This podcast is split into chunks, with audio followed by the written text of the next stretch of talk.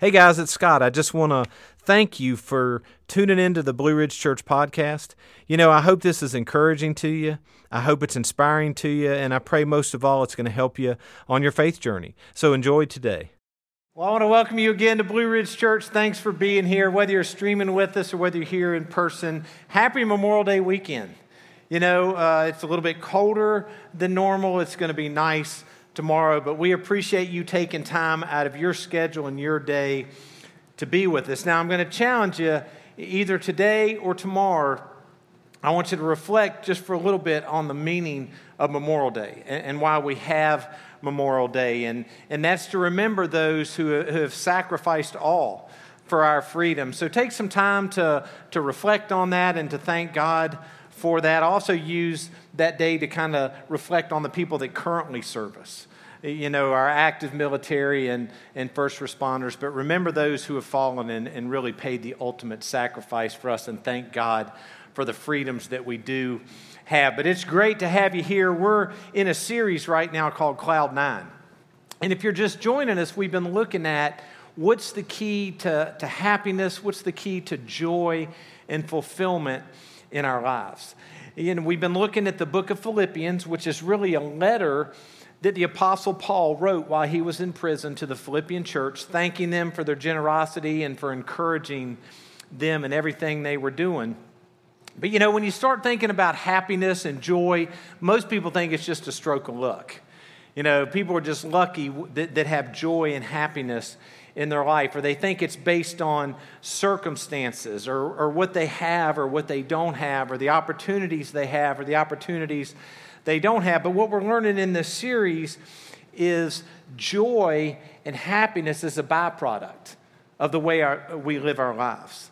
If we live our lives in a certain way, then the end result is going to be that we're going to be joyful and we're going to be happy. So, truly, we can learn to be joyful we can learn to be happy in our lives. As a matter of fact, even before this series, you knew certain things or certain qualities or certain things that you did in your life were going to bring you joy, and then things that wouldn't bring you joy. Right? If we, if we said, okay, we got a happiness column and an unhappiness column, and I said the word kindness, you'd put it in the happiness column.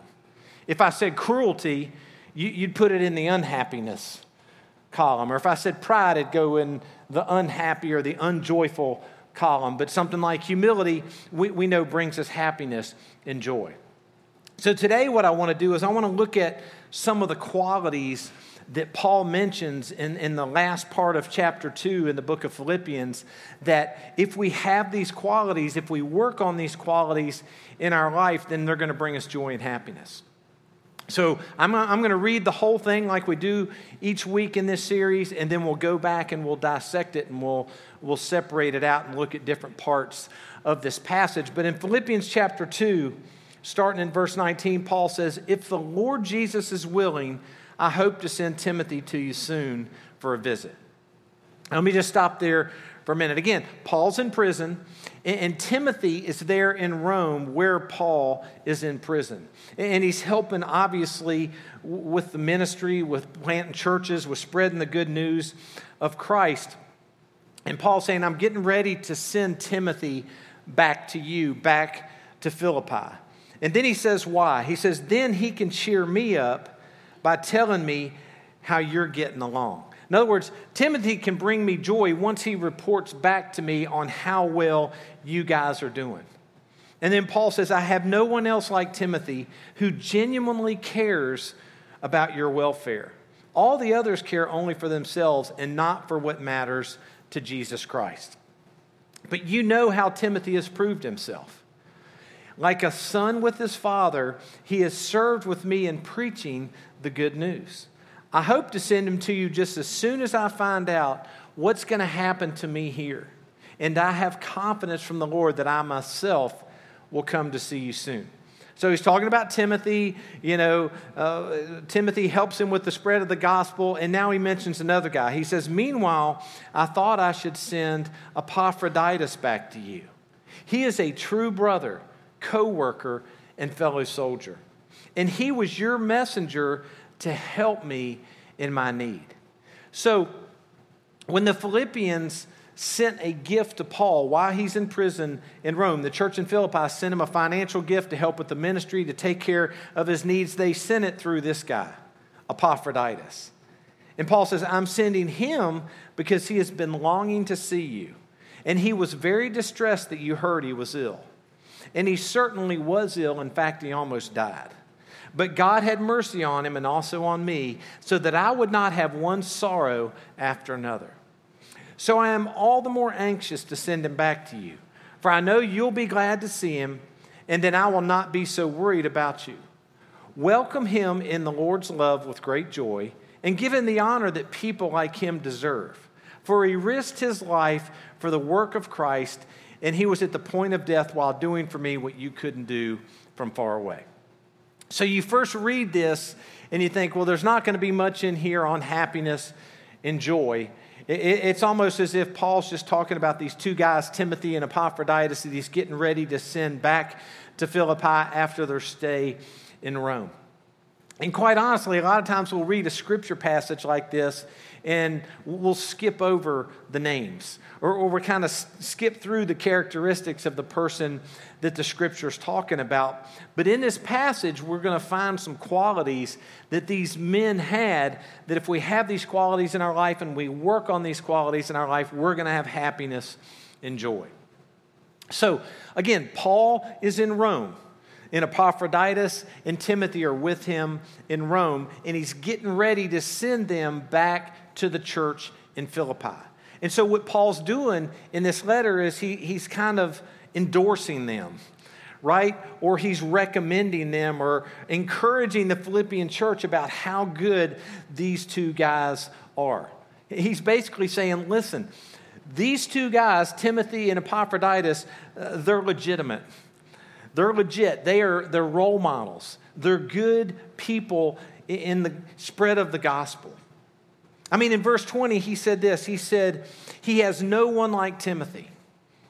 Now, think about that for a minute. This is the Apostle Paul writing this, the guy who started hundreds and hundreds of churches, the guy who was instrumental in the spread of the gospel in the early days. Here's a guy who's written a lot of the New Testament and he's endorsing Timothy. He's giving him this high rec- He's saying, I don't have anybody else like Timothy. That's pretty impressive, isn't it? I mean, think about it. That'd be like you getting a, a recommendation from the CEO of Google or Amazon. It'd be like Justin Noonkester, our worship leader, getting an endorsement from Steph Curry. Oh, Justin's got a great jump shot. We know that's not going to happen, but th- that's what this is like. I mean, this is a huge endorsement. So it's almost, think of it like this it's almost like a recommendation letter that you would attach to your resume. You know, when you're applying for a job, and maybe you've got a recommendation letter from a professor, from a teacher, from an employer that you used to work with. Oh, James did a great job, or Sarah is an excellent employee. You would attach that to the resume, hoping that whoever's reviewing your resume will see that recommendation letter. That's what Paul's doing here. He's recommending these guys, endorsing these guys to the Philippian church. And then it, here's what he said about Epaphroditus it says, For he risked his life for the work of Christ. And he was at the point of death while doing for me what you couldn't do from far away. Paul's saying, Listen, Epaphroditus almost died. I want you to welcome him, I want you to accept him. And then Paul tells the Philippian church why he's sending these guys to him. He, and he gives three reasons. The first thing he said in verse 19, he said, I'm sending Timothy so that he can cheer me up. I'm sending Timothy to you so he can bring me joy. Is what Paul's saying. So he can bring me happiness because he's going to give me a report on how well you guys are, are doing. And that's going to bring me joy to know what's going on there in Philippi. And then in verse 28, he, he gave the reason why he was sending Epaphroditus. He said, so that you may be happy. That, that's why he sent him. Because he said, For I know you will be glad to see him. And then the third reason he gives uh, is so that he won't be worried. then I will not be so worried about you. So Paul's sending these two guys back so that he himself can be happy and full of joy, so that they can be happy and full of joy, and so he doesn't have to worry any anymore about what's going on in the Philippian church. He doesn't have to have any more anxiety. So, what can we pick up from this? What qualities can we learn in our lives to bring us joy and happiness? And learning number one joy starts when we get the focus off of us. Joy starts when we get the focus off of us. We start to care more about others than we care about ourselves. And we start to care for other people's needs more than we care for our needs. And listen, hopefully, this is a common theme that you're hearing in this letter because Paul keeps reiterating this week after week. It's a picture he's drawing for us. We have to get the focus off of ourselves. And so now in chapter 2, he brings in an example of that. He's saying Timothy is an example of someone who took the focus off of themselves and put it on other people.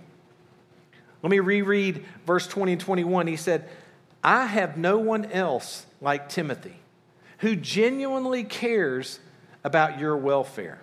All the others care only for themselves and not for what matters to Jesus Christ. In other words, other people are self centered. They only care for themselves. They're, they're self absorbed. They make life all about them first and foremost. But he's saying, Timothy, Timothy, on the other hand, he cares about other people. Timothy genuinely cares about you. Would you say that's true of most people today? That they care about you? That they care about others first? Probably not. Because the truth is, everybody looks out after their own interest before they look out for the interests of others. That's just our nature. Our nature, we tend to look out for our own interest first. That's why Paul says, I don't have anybody like this guy. Because he generally takes an interest in you, not simply himself. What Paul is saying is people like Timothy who put other people's needs first are very rare. He's saying unselfish people because that's what that is. When you get the focus off of you and put it on to other people, that's being unselfish. He's saying unselfish people are very, very rare. So, the takeaway for us if we want to be joyful, if we want to be happy, we have to focus on other people. We have to be concerned for others. And, and again, that's what we've been talking about each week. Week one, we talked about how we've got to lay our lives down for other people. That doesn't mean you're necessarily going to be martyred or something like that, but we have to give up what we desire and what we want sometimes in favor of what other people need. And then week three, Matt talked about humility and how humility, especially in a relationship, will reduce conflict. You know, sometimes we just don't need to put in the next word. We just have to humble ourselves for the sake and the health of the relationship. And then last week we talked about how we have to serve God by how? Serving other people. That's how we serve the Lord by serving other people. We have to have that mentality every single day. I'm going to serve and I'm going to give. I'm going to serve and I'm going to be generous. Because we looked at why Jesus came. Jesus said, I came to serve, not to be served, but I came to serve and to give my life as a ransom for many, to serve and to give.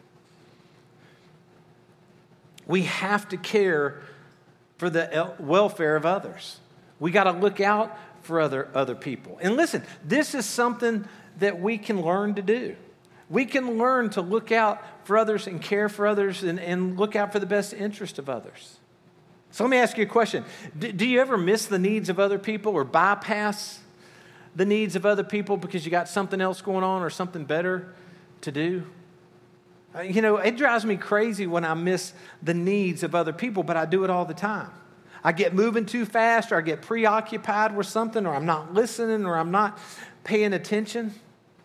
But we can learn to do this. And what we need to know is culture is going to work against us. Culture wants us to make life about us. Next time you watch TV, pay attention to the, to the advertisements. that are, that are on TV. I guarantee you they're all directed to you.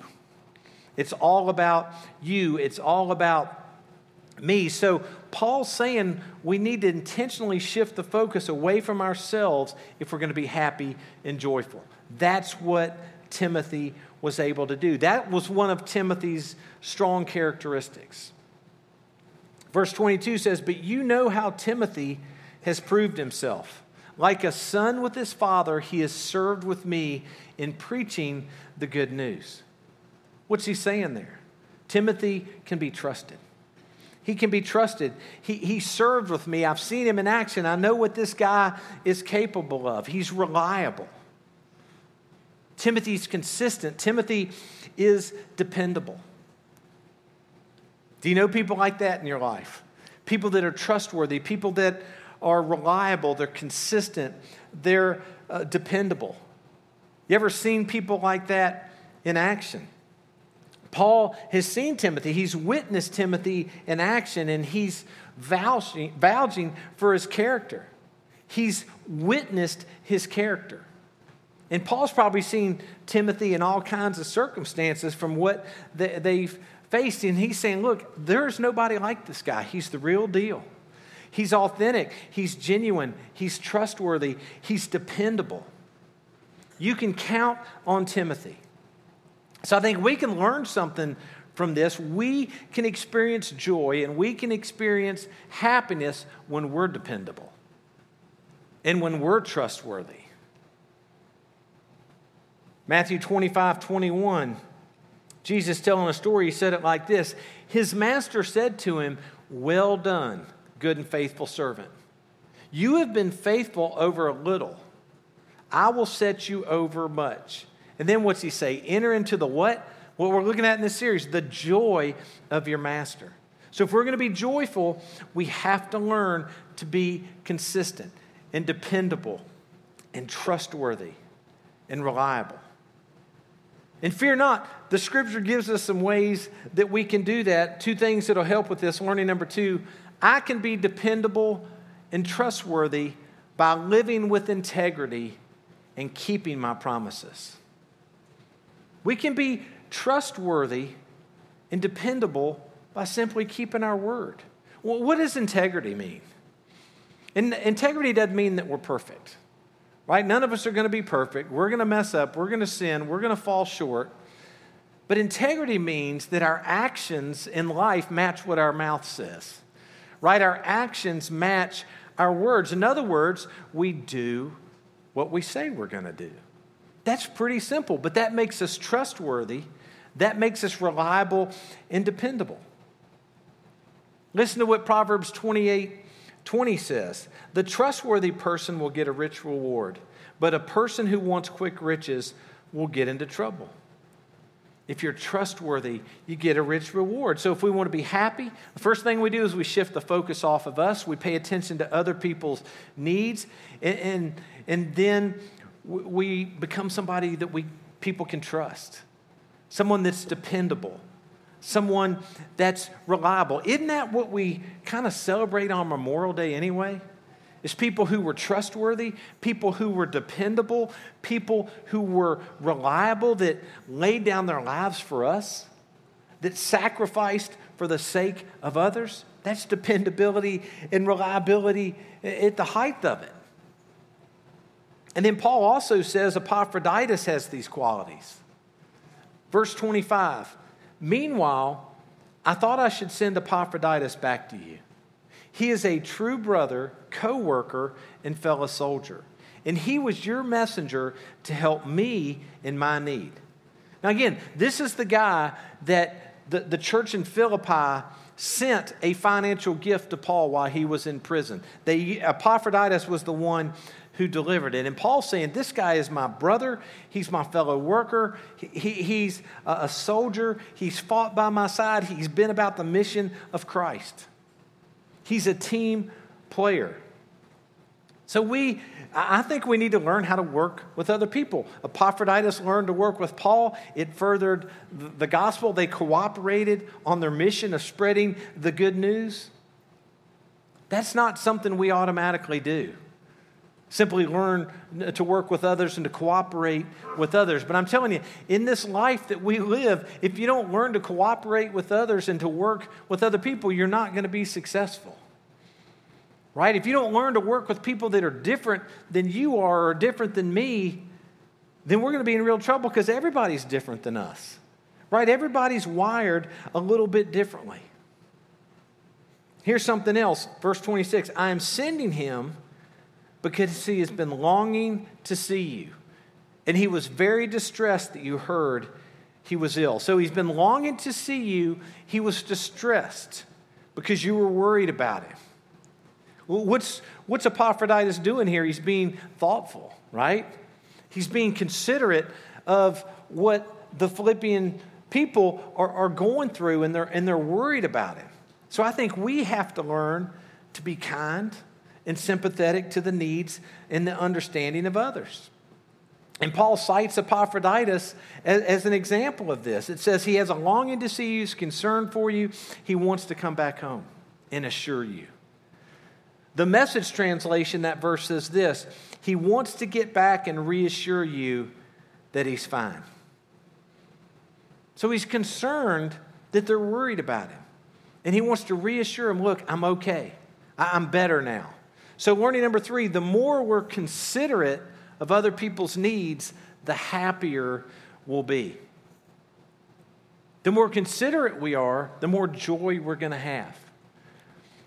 Another quality, 1 Corinthians 1:10, I appeal to you dear brothers and sisters by the authority of our Lord Jesus Christ to live in harmony with each other.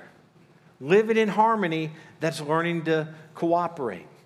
And part of cooperating is being considerate of the needs of other people. Again, this by nature we do not do.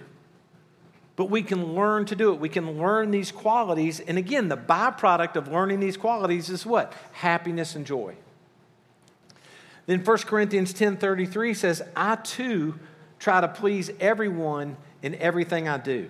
I don't just do what's best for me, I do what's best for others so that many may be saved." So Paul ends with these words about Epaphroditus. I want to look specifically back at verse 27 and then verse 30. In verse 27, he said, And he certainly was ill, talking about Epaphroditus. In fact, he almost died. But God had mercy on him and also on me, so that I would not have one sorrow after another. And this is key, for he risked his life for the work of Christ. And he was at the point of death while doing for me what you couldn't do from far away. He risked his life. Now remember, Paul's in Rome, and then the Philippian church is in Greece. Okay? Estimates are it's about 800 miles from point A to point B. And so the Philippian church is sending this financial gift to Paul. Well, they can't just go down to the Western Union right? And wire it to Paul's account in prison so that he can take care of his needs and, and take care of the ministry in that area. They can't send it UPS, they can't get on a plane and deliver it. The only way to deliver it is to walk it 800 miles from Philippi to Rome. And Epaphroditus is the one that does that. He, he's probably that guy that raised his hand in church one day and said he'd volunteer. Oh, yeah, we got this little journey we need you to take. No, he volunteered to do it. And it was dangerous, it was life threatening. Walking 800 miles, thieves, robbers, dangers, toils, whatever, but it says he risked his life for the sake of Christ. So it wasn't like this was a cakewalk. 800 miles he's walking. And something happened to him, right? We know from reading this something happened to him. He got ill, he got sick, you know, he picked up something on the way, whatever it was. We don't know what happened, but we know he finished. Whether he had, you know, persistent pain because of this illness or whatever he picked up, but he finished what he started. And I think that's one of those qualities that brings us joy and happiness when we finish what we start. So, learning number four if we genuinely want to be joyful in life, we should live for something that's going to last. We should live for something that's going to last. That's what Epaphroditus is doing. That's what Timothy's doing. That's what Paul's doing. That's what the Philippian church is doing. They're, they're working, they're doing, they're living for something that's going to last, and that's the message of Jesus. Right? The hope of Jesus, the promise of Jesus, it's going to last. And so the reason Epaphroditus agreed to take this money, this financial gift to Paul, is because it was worth the risk. Because he knew it was something that was going to last. The hope of Christ, the spread of the gospel of Christ. As a matter of fact, Paul said it was worth dying for. So I think a great reflection question we could ask ourselves is, is are we doing the same? Is what we're sacrificing for going to last? You know, where we spend all of our, our time and our energy and our thoughts in our money in our hope, is it going to last? Is what I'm giving everything in my life to, is it going to make a difference? Is it going to last? Is it going to be here five years from now, 10 years from now, 20 years from now? Because listen, I believe we, we have such limited time on this earth, we should invest it in things that are going to last. And that's Christ. So if you were here last week, I asked two pointed questions. Were you sacrificially serving others? Again, that's the whole theme Paul's telling us is going to bring us joy and happiness. And then are you growing in generosity every year? or, or as you get older. Because if we ever get stuck in those two things, service or generosity, we get stuck in happiness and joy. But here, here's the two questions I want to ask today What commitment have you made that you haven't yet completed? Think about that for a minute. What commitment have you made that you haven't completed yet? Think about Epaphroditus. What if he would have gotten 50 miles into that journey? or 100 miles into that journey and turned around and went back home to Philippi. I'm not doing this. I'm not finishing this. The gospel of Christ, they, they, Paul can figure it out himself. So, what commitment have you made that you haven't yet completed? And I'm not looking to beat you up because you haven't finished that commitment. I'm encouraging you to finish that commitment. Maybe it's a commitment you made to your husband, or it's a commitment you made to your wife or a commitment you made to your children. Maybe it's a commitment you made to people you work for, or it's a commitment you made to your church or, or this church, or it's a commitment you made to God. But what commitment have you made that you haven't completed yet? Epaphroditus finished the mission. And here's the second question I'd ask Is your commitment to Christ deep enough to cause you to take risk? Is your commitment to Christ deep enough for you to risk everything? Is it deep enough for you to give up your personal preferences and what you think is the right thing for the sake of the gospel? Are you willing to risk to tell people about Christ and to spread the good news about Christ? Are you willing to sacrifice any area of your life that Christ may call you to sacrifice?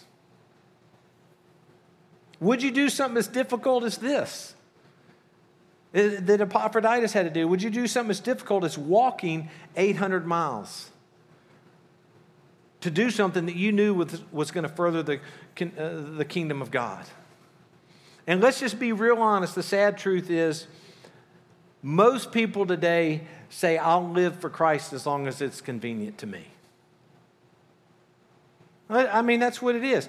Most people are happy to follow Christ as long as it's secure, as long as it's comfortable, as long as it's convenient. It doesn't upset my life, so I'm willing to follow Christ. The, the, the real question we got to ask is will I still follow Christ when it gets inconvenient and it becomes uncomfortable? See, that's why God in this passage is saying, honor people like Timothy and Epaphroditus because they sacrificed everything and they took risk to share the gospel uh, of Jesus. The good news is this church has been willing to take risk for almost 11 years.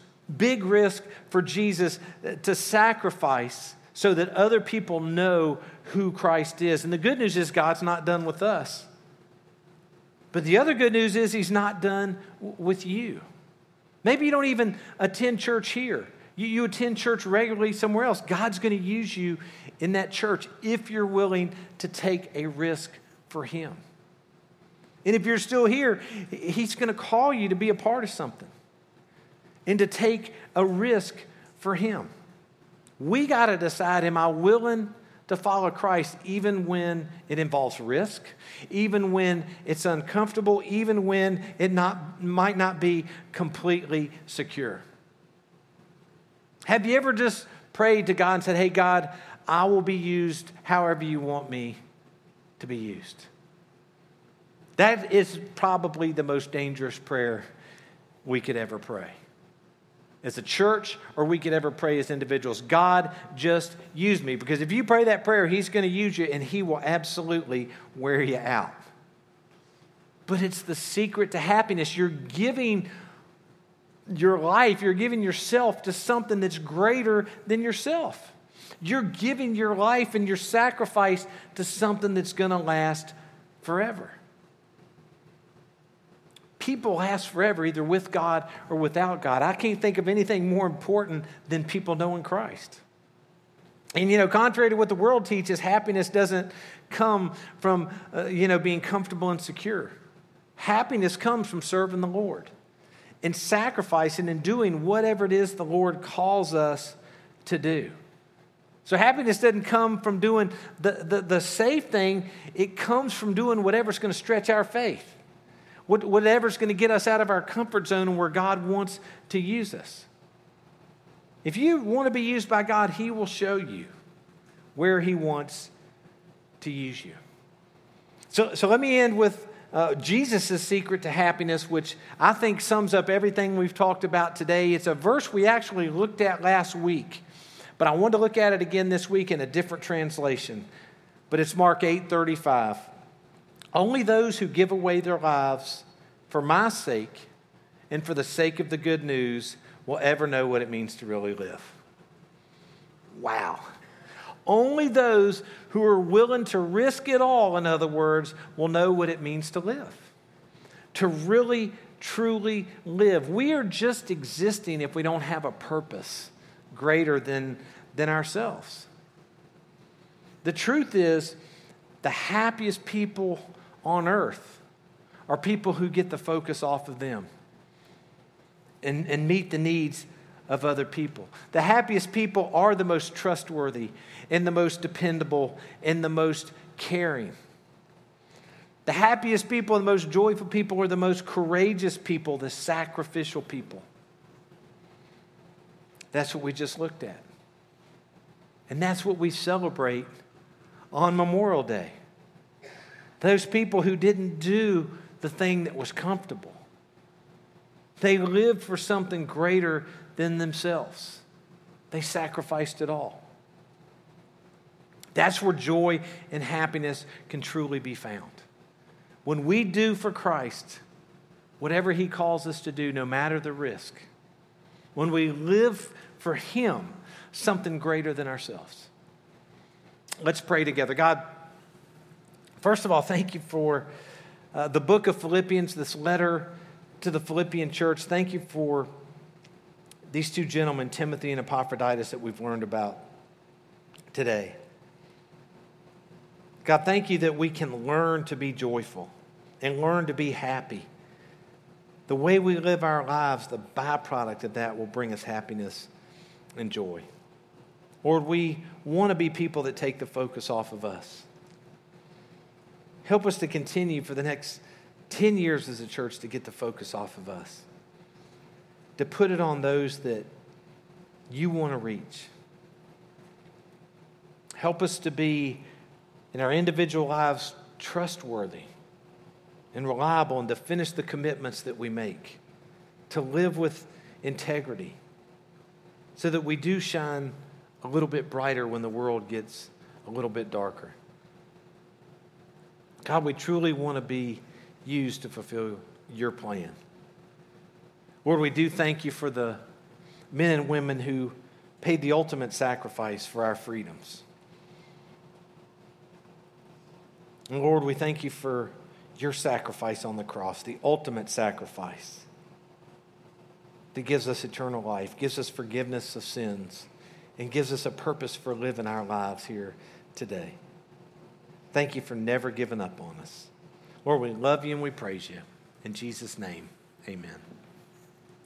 As we finish up, uh, today is the last day to sign up to lead a summer group. And if you've been praying about leading a summer group, you've got something in mind, I want to encourage you to fill out that connection card and, and say, hey, I'm willing to lead a, a group. I hope you have a terrific day. I hope you have a terrific Memorial Day and a great week, and I hope you'll join us next Sunday. God bless you guys. Thank you so much for being here.